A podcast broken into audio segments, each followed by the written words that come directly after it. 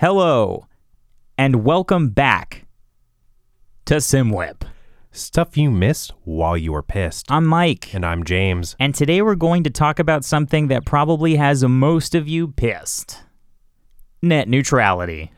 Most of you are probably familiar with the FCC's rules a few months ago, which essentially overturned the Obama era net neutrality policy. Well, the Senate recently passed a joint resolution to nullify that rule. But what does this mean? And what the hell is a joint resolution? How is it different from a bill? We'll get to the difference between a resolution and a bill later on.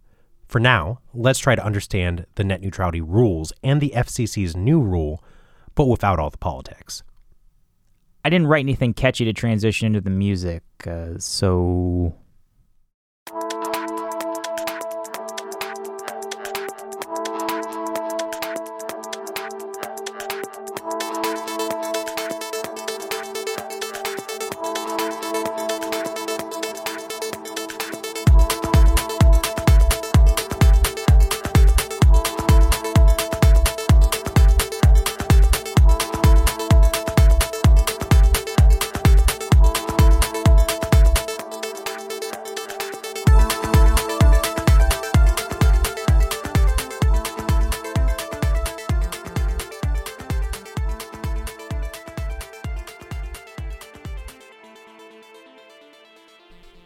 Commonly referred to net neutrality policy was established by the FCC in 2015 as the Open Internet Policy. It's a set of three rules placed upon internet service providers like Comcast, Verizon, etc., to prevent them from restricting or manipulating internet traffic. The three rules are as follows 1. Clear, bright line rules. This means no blocking, no throttling, and no paid prioritization. Blocking refers to an internet service provider blocking content like a particular website or application. Throttling refers to degrading or impairing web traffic based on content alone. And paid prioritization refers to accepting payment to prioritize some web traffic over others. And to be clear, by web traffic, we mean the data sent and received by visitors to a particular website, uh, like Amazon.com or YouTube. 2. No unreasonable interference or unreasonable disadvantage to consumers or edge providers. This reinforces number one. Internet service providers can still speed up and slow down web traffic as is necessary to reasonably manage their networks, but they cannot block traffic, degrade it until it's unusable, or ask for payment to prioritize some web traffic over others. Those are the main things that are considered unreasonable interference, but this second rule can act as a catch all if anything in the future might also fit this definition. 3. Enhanced transparency. This says that internet service providers must publicly disclose their network management practices, performance, and broadband service access in a way that customers can understand and make informed buying decisions. Oh, and one other thing.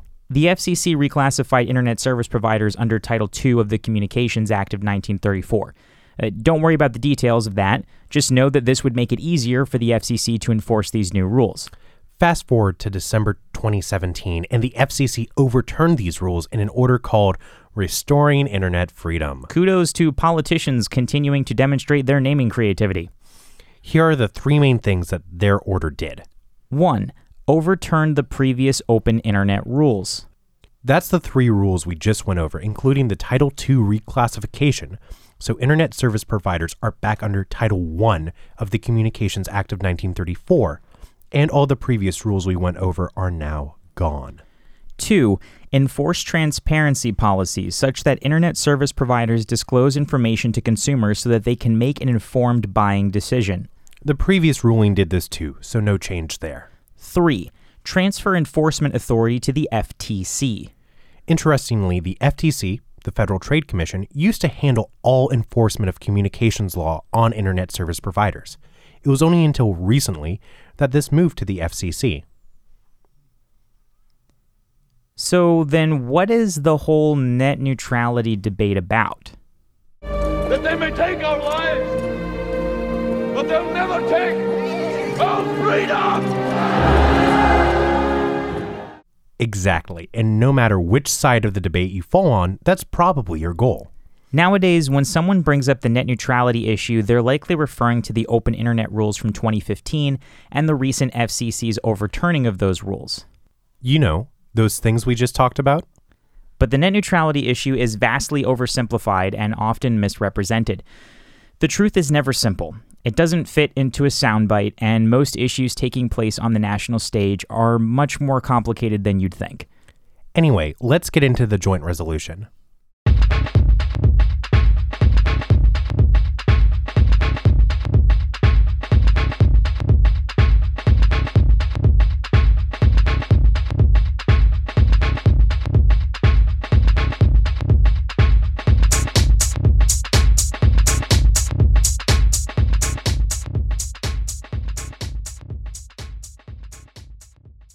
As we mentioned in the beginning of the episode, the Senate recently passed a joint resolution to nullify the FCC's rule from December. But what's the difference between a joint resolution and a bill? Reading directly from Senate.gov. Like a bill, a joint resolution requires the approval of both chambers in identical form and the president's signature to become law. There is no real difference between a joint resolution and a bill. The joint resolution is generally used for emergency appropriations. Joint resolutions are also used for proposing amendments to the Constitution. Such resolutions must be approved by two thirds of both chambers and three fourths of the states, but do not require the president's signature to become part of the Constitution. So, joint resolutions aren't as lengthy as bills, but they still go through the same approval process. That means this joint resolution doesn't do anything on its own. It still needs to pass the House and get the president's signature. News outlets like CBSN seem to think that this joint resolution is a political stunt to officially demonstrate which politicians support net neutrality. For more, I want to bring in CNET News executive editor Roger Cheng. Roger, what, do, what, does this decision mean going forward? We know that it's not expected while it passed the Senate. It's highly likely it's going to pass the House. So is this really going to make a difference? Well, not really. This is definitely more of a political stunt. Uh, as you said, the House of Representatives uh, isn't likely to, to uh, vote in the same way. In fact, they don't have enough votes to actually uh, support this. And so um, this is definitely more about getting these senators on the record uh, and, and basically taking a position on net neutrality, which has generally been very popular with consumers. Drama. Yeah, but like we said before, the debate is often oversimplified. We're going to play a couple excerpts from the same audio clip from CBSN as examples. First up, the equal treatment explanation. The Senate has voted to reinstate net neutrality rules.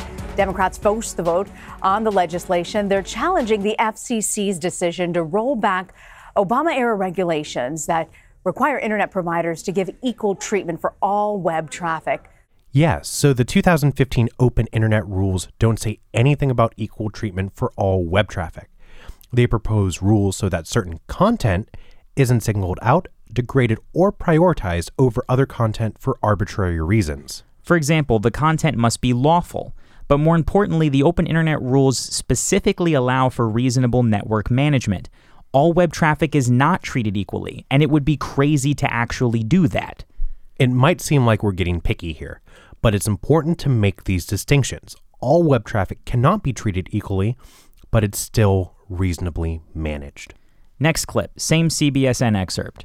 So ultimately, Roger, how is this going to impact folks with their internet in the coming months? You know, in the short term, uh, the changes to the net neutrality laws aren't going to have any real impact for consumers. I think it's going to be further down the line when you start to see uh, internet service providers introduce new business models. Uh, you know, the worst case scenario, obviously, what, what people fear uh, is that certain services, uh, maybe not Netflix, but the next Netflix, uh, may not get the quality of video streaming service that you'd, you'd expect from a big player, uh, really shutting them out and, and sort of forcing you to rely on the big providers like a YouTube, like Netflix, who can afford to pay for these uh, internet fast lanes. Now, there's two things to unpack there. First off, small businesses being left behind and the idea that internet service providers could stifle competition. Secondly, the whole fast lanes notion.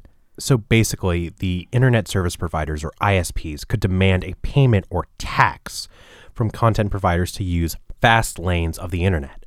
This is essentially the whole paid prioritization idea that was banned in the 2015 Open Internet rules. The problem is, this is a little oversimplified. The idea that ISPs could create a digital toll booth for content providers where only the biggest companies can afford to pay is entirely possible, but fast lanes for the biggest companies already exist. It's called peering and content delivery networks. Big content companies like Google put servers within the facilities of most ISPs across the US. These servers store a small amount of important content, and that content can be delivered much faster to a local geographic area because it doesn't have to travel across the entire internet. This is called peering. And altogether, these servers create a content delivery network. This network is like a mini internet of sorts, and there's a bunch of them. Their entire purpose is to deliver specific content, like trending YouTube videos, to users more quickly and efficiently but it's expensive. I mean, Google basically built its own workaround to the main internet backbone so that important and trending content can hit its user base without the rest of the world's web traffic slowing it down. So, fast lanes are already a thing. Paid prioritization probably isn't going to change the game here. And to be clear, paid prioritization is not the same as what we see happening with content delivery networks. Paid prioritization is like an ISP putting up a digital toll booth. It would be akin to your town having one grocery store that effectively has a monopoly on distributing produce. So it decides to charge farmers a small fee for putting their produce in the front of the store. In contrast, content delivery networks actually do something. They aren't arbitrarily there. They make the content delivery faster and more efficient.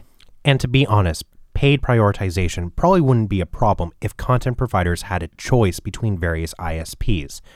If they could choose who to set up content delivery networks with, the ISPs would have far less leverage. But there are many places in the US where both citizens and content providers have little to no choice between ISPs, and this is a problem widely recognized across the political spectrum. Content providers and citizens need net neutrality because they don't want to be strong armed by the oligopoly of ISPs. But net neutrality doesn't fix the oligopoly, and right now the net neutrality rules all depend on whoever's running the executive branch of our government. So, does that mean the solution is legislation, engraving the net neutrality rules into actual law? Or is the solution to facilitate competition so that startups can become small ISPs in their local area? Well, we don't know, and we're not sure anyone has the perfect solution to the problem. But damn it if I won't ramble uncontrollably in our discussion of those questions. And honestly, we think this should be the main focus in the net neutrality discussion. Could competition and more choice for consumers and content providers still bring us a free and open internet?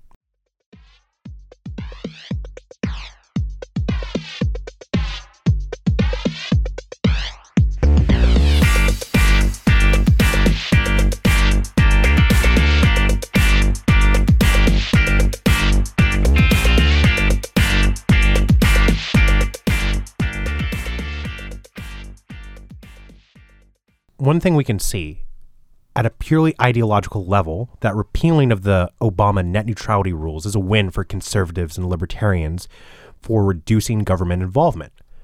However, you could see on the left side of the spectrum that net neutrality is going to protect people with smaller voices, not pick winners or losers purely by the ability to pay for fast lanes or prioritization. There are groups on the conservative side, however, like the Christian Coalition, that believe in those same things as well. So even among conservatives, there isn't exactly a consensus. We do see how, with our current environment, there are effective oligopolies for ISPs across the country. So, with no real choice when it comes to choosing the ISPs in those areas, we do lose the merit of a free market choice. Right now, there's been no other time in human history where information can be shared as quickly and as easily as today. Except when we had the Pony Express. Oh man, we should bring that back. Uh, but a lot of that is because of a free and open internet. You know, one option we have is complete federal oversight of the internet and ISPs to prevent abuses of power in maintaining the principles of net neutrality. Another option we have is lifting as many barriers of entry as possible, if not getting rid of them at federal and local levels for ISPs to enter the market. So instead of choosing between one or two in your area, you're actually choosing between four, five, six, seven, maybe more. And right now, or with that option, you'd have a government entity like the FTC or the FCC actually punish organizations that do anything to try to dismantle competition. Um, one thing I've brought up in the show, and something I'm bringing up again, is what I call the Great American Problem. Because of how big our country is, both at a population level and a size level, it's really hard to make legislation that is both effective and applicable across 300 million plus people. It's the same problem that Fortune 500 companies have. Oh, yeah. You get big enough, and eventually you can't make decisions that could make everybody happy. Yeah, and one of the things, even with the best intentions at heart, if it is written in legislation poorly, it will kill that idea. It will kill that goal. It would not be effective and it won't work as much as I want it to. But hey, at the end of the day, what do I know? I'm just a guy on the internet speaking into a microphone. So I have two things. Um, the first one is, and I this is this is brought up this is brought up on uh, on uh, con- more conservative or Republican type viewpoints that we had a free and open internet before the open internet policy of 20 uh, the open internet rules of 2015. I think that's worth saying. That doesn't mean that there weren't cases of companies abusing their their power, right? We have the Comcast lawsuit, there were lawsuits against Verizon. There's tons there's tons of examples there. But the point is is that you weren't being censored in 2008 right? I mean, like there wasn't rampant propaganda. We weren't in Soviet Russia before 2015 happened. We all sort of thought of the internet as an open and free platform, right? So it, it, I, think that's that's just important to to bring up. Mostly not not to nullify any of the validity of the net neutrality rules at all, but more because you know when I would go on social media, I would see people that like when net neutrality was repealed back in December, those rules specifically the open internet rules in 2015. When they were repealed by the FCC in December 2017, I would go on Facebook and I would just see tons of people making comments about how their posts were going to be censored, and I'm like, no, that's that's ridiculous. We're not just first of all, that's against the Constitution, so it's not happening. Um, if if if I mean, if you're on a private company's platform, that's one thing. They they can they can censor you, but Facebook could already do that. Facebook could already take down your post because it felt like it. It already does that. If you put up something that's super super offensive, Twitter's the only platform. That's why Twitter has been renowned for its uh, making you feel like crap and a troll's paradise. Uh, one particular troll who happens to be in charge of our military.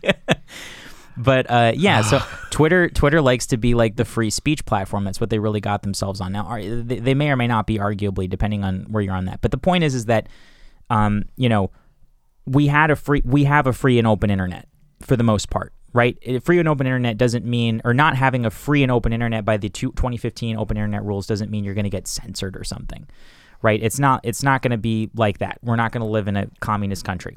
Second point. I know, uncontrollable ranting. The second point that I wanted to make was that um, no matter how many no matter who I brought up this issue to, I see everything getting boiled down to competition, which is what we talked about earlier, and James talked about it as well. Um, for example, when the FCC overturned uh, the 2015 rules back in uh, December 2017, and they uh, uh, they but they kept the transparency rule. To me, that makes sense. That actually makes sense, right? Given a couple of conditions. But first, it makes sense because if every internet service provider, let's say, had to disclose on a governmental website, like like I could go onto fcc.gov and there was a link that showed me every ISP and it showed me every single thing that they were throttling or blocking. And I could then choose from that information, having that completely transparent and disclosed to me, I could then, as a consumer, choose the ISP that I wanted to use. However, Right. because we do have an effective oligopoly in a lot of parts of the country, Sometimes monopoly, depending on where you are. you know, there's no real choice. And that's where we lose that merit of the free market, where I don't like what you're doing, company A, so I'm going to take my money and spend it with company B. Right. Granted, a roadblock we see from that can sometimes happen at a state or local level with getting approval by those governments to lay down the infrastructure for the for broadband internet or any kind of internet process. Right, like through waivers and through the having to pay for permits and, and approval and we didn't actually look up the numbers on that, but I would I I have done it before. And what I mean by we didn't look them up is I of course am a nerd and extensively read about all of these things, but nothing that I have cited or put into our script. We can do that in the future.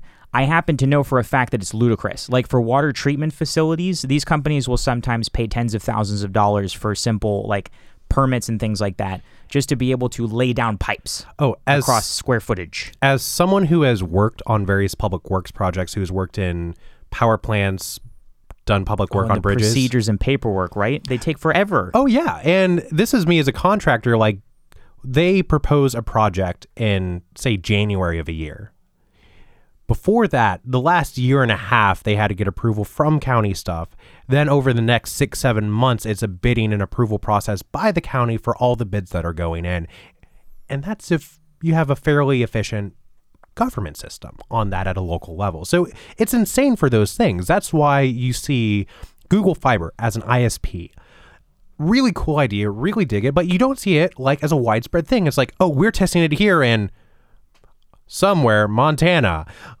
The biggest complaints they had were because of the time that it took to get anything approved. It was extensive, and the amount of money that they were having to pay for basically people to sign pieces of paper to say, yeah, you can dig there, or yeah, you can put lines down there. And that doesn't mean that that stuff should be completely taken away, but you know that that that i- it is a problem. It is a hindrance. It is a hurdle. Yeah, and that um, could be defined as a very classic barrier to a high barrier to entry that would kill competition. Absolutely. So if we're going along a free market model and having that choice there, that's something that would need to be addressed. Granted, that is a state and local issue. It could be addressed at a federal government, but like I said, because of the great American problem, because of the difference in so many localities, that's hard to make an actually good piece of legislation that will work for that. So here, so here's what I see this really coming down to, and I'm actually slightly proud at this moment for before what I'm about to say because I feel like this is probably one of the most productive discussions we've had where this is actually coming to a an actual close, and I'm not just rambling about cryptocurrency for 20 goddamn minutes. So, View every other episode we've ever done. so here's the here's the real conundrum. If you're if you're gonna uh, typically right, if you find yourself to be leaning on the conservative or Republican side, you probably want to say free market. You probably want to say let competition do its thing. But there is an a- there are actual uh, uh, roadblocks to allow competition to facilitate.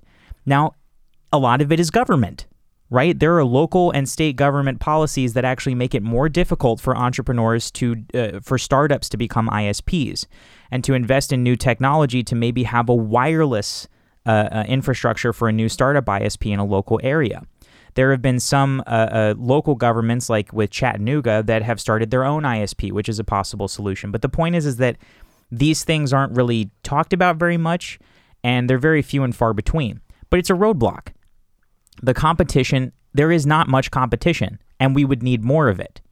Now, on the other side, because of the lack of competition, it is arguable if you are if you are on the democratic, more liberal side of things, more left leaning, that we need net neutrality rules. So actually, I think one of the better solutions here is I think competition will ultimately solve this problem. But if if I was working across the aisle from you, right? Let's say I'm a Republican and you're a Democrat. I would say I'll grant you net neutrality legislation if you grant me legislation that will then allow for a facilitation of startups and more competition to ultimately solve this problem in the future. So, net neutrality rules to solve this problem now so we can keep the monopolies and oligopolies honest when they control pretty much the entire market in their area. But promise me that we can have legislation that will eventually lead 10, 15 years from now into the future into competition. Because, like you just said, if this legislation is written poorly for years to come and it's the defining rule, and we don't talk about competition or letting the market do its own thing, we potentially talk about a doomsday in 20, 30 years. Doomsday, that, that sounds too serious. Basically, just poorly No written- more Facebook. just poorly written legislation that could lead to, um, you know, legal problems and things like that. Things we can't foresee, and legal precedent being set for 20, 30 years from now that we can't undo. Um, the government is ultimately like a gigantic company. In in that, the bigger it gets, the more inefficient it's going to get. The slower it gets to to react to change and things. Government is almost by definition inefficient. That doesn't mean it's not necessary, and that doesn't mean there aren't lots of things that it does that are awesome. That's not what anybody's saying here. And and remember, as I'm saying this, I am I am I am left leaning, uh, but that is pretty much that is pretty much the case, especially in economics. If you think about it economically, so knowing that government inefficient, poorly written legislation can completely ruin this thing, right?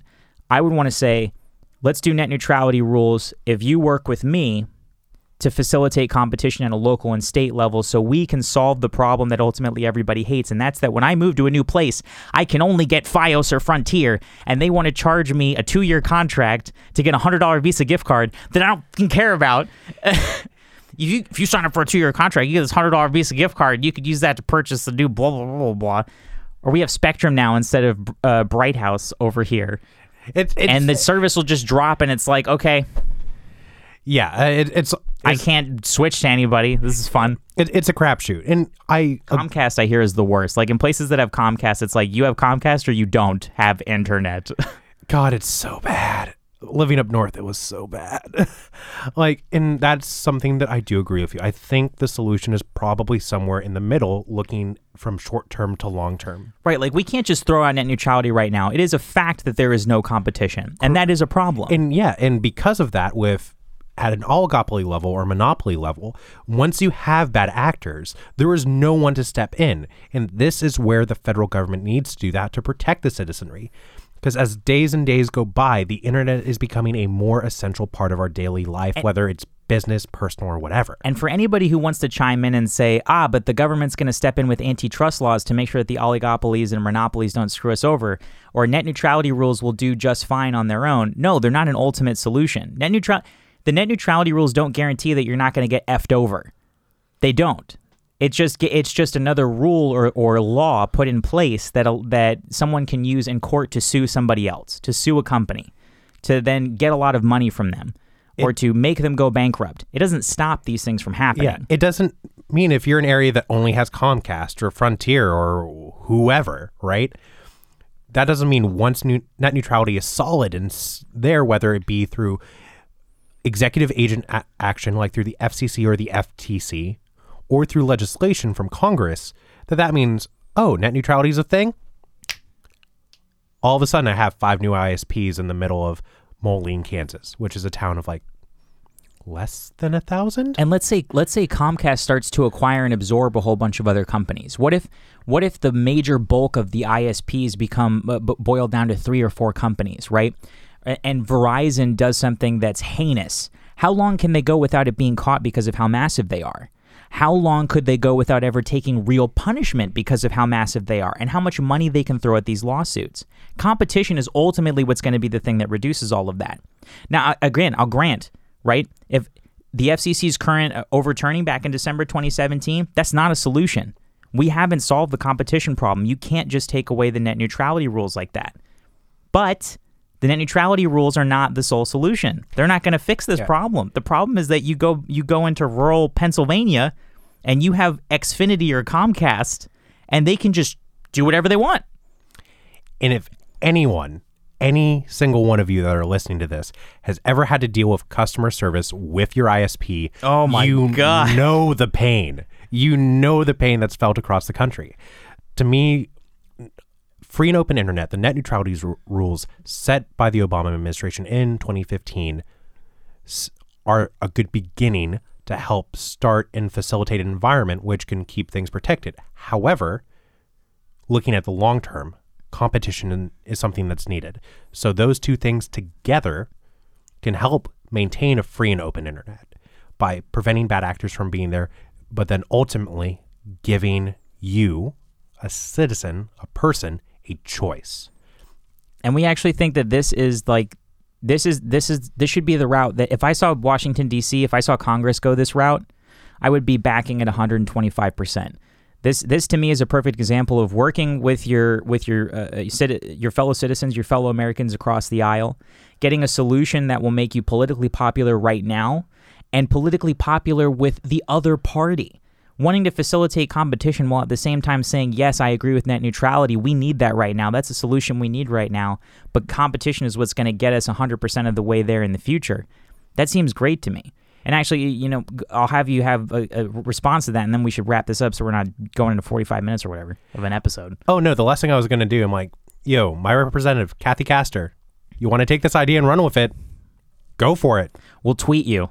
Oh yes, we will. Uh, we'll actually use our Twitter account. but big thing, it passed the Senate, needs to go through the House. Contact your representatives on this. Yes, uh, the joint resolution is likely to not pass the House.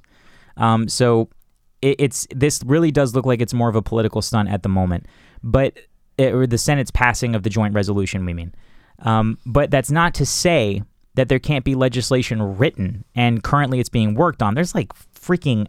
There's like five introduced open bills on the floor or something like that, both uh, but combined between the House and the Senate that have to do with net neutrality. And then there's also infrastructure bills as well. Uh, there was a bill we were researching for a show which never happened called the Airwaves Act. oh yeah, yeah, yeah. So that's a whole new infrastructure for how the internet happens, the frequencies which all this goes about, and it's super technical to the point where we're like, this isn't going to work with our knowledge base at that point in time. Yeah, it just it, it got really lengthy. Um, and we just we felt like we probably weren't going to be able to do it justice. Um, and there also wasn't much to summarize it at the point. There might be now. Like we could probably look at it now and, and take a more summarized approach to it. Because we're not we're not lawyers, so we're not trying to delve into the specifics of this. But we also want to get the whole point of this podcast is to get more detailed than you might get on like ABC News or something or MSNBC or Fox, where they're just like, this bill aims to do two sentences, and it's like, okay, uh, I think it does more than that. Yo, this bill's like 50 pages long. It does more than two sentences of stuff. yeah, it does. It does a lot of things. My dude, just. but so at the end of the day, you know, Here's this be- politician to comment on the bill. Well, Trump did that. Trump, Trump did that. With the people that. Trump did it, or Obama did ner. Exactly. Uh, exactly. And, and invariably, you know, somebody gets Bill Nye gets roped in somehow, and then climate change gets talked about. Someone's denying it. Someone's ridiculing someone else for denying it. just let him do his Netflix show in peace. And Bill Maher's an atheist.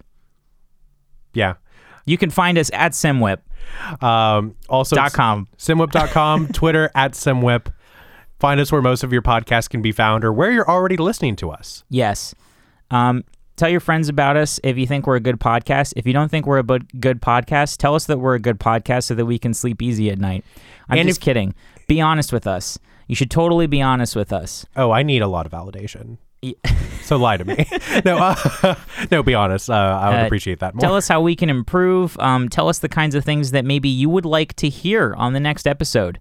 Um, Tweet us at simwhip about that. Blow up our inbox. Slide into our DMs. Like, slide. God, that sounded really ribbity. yes. Um, Hello. All right.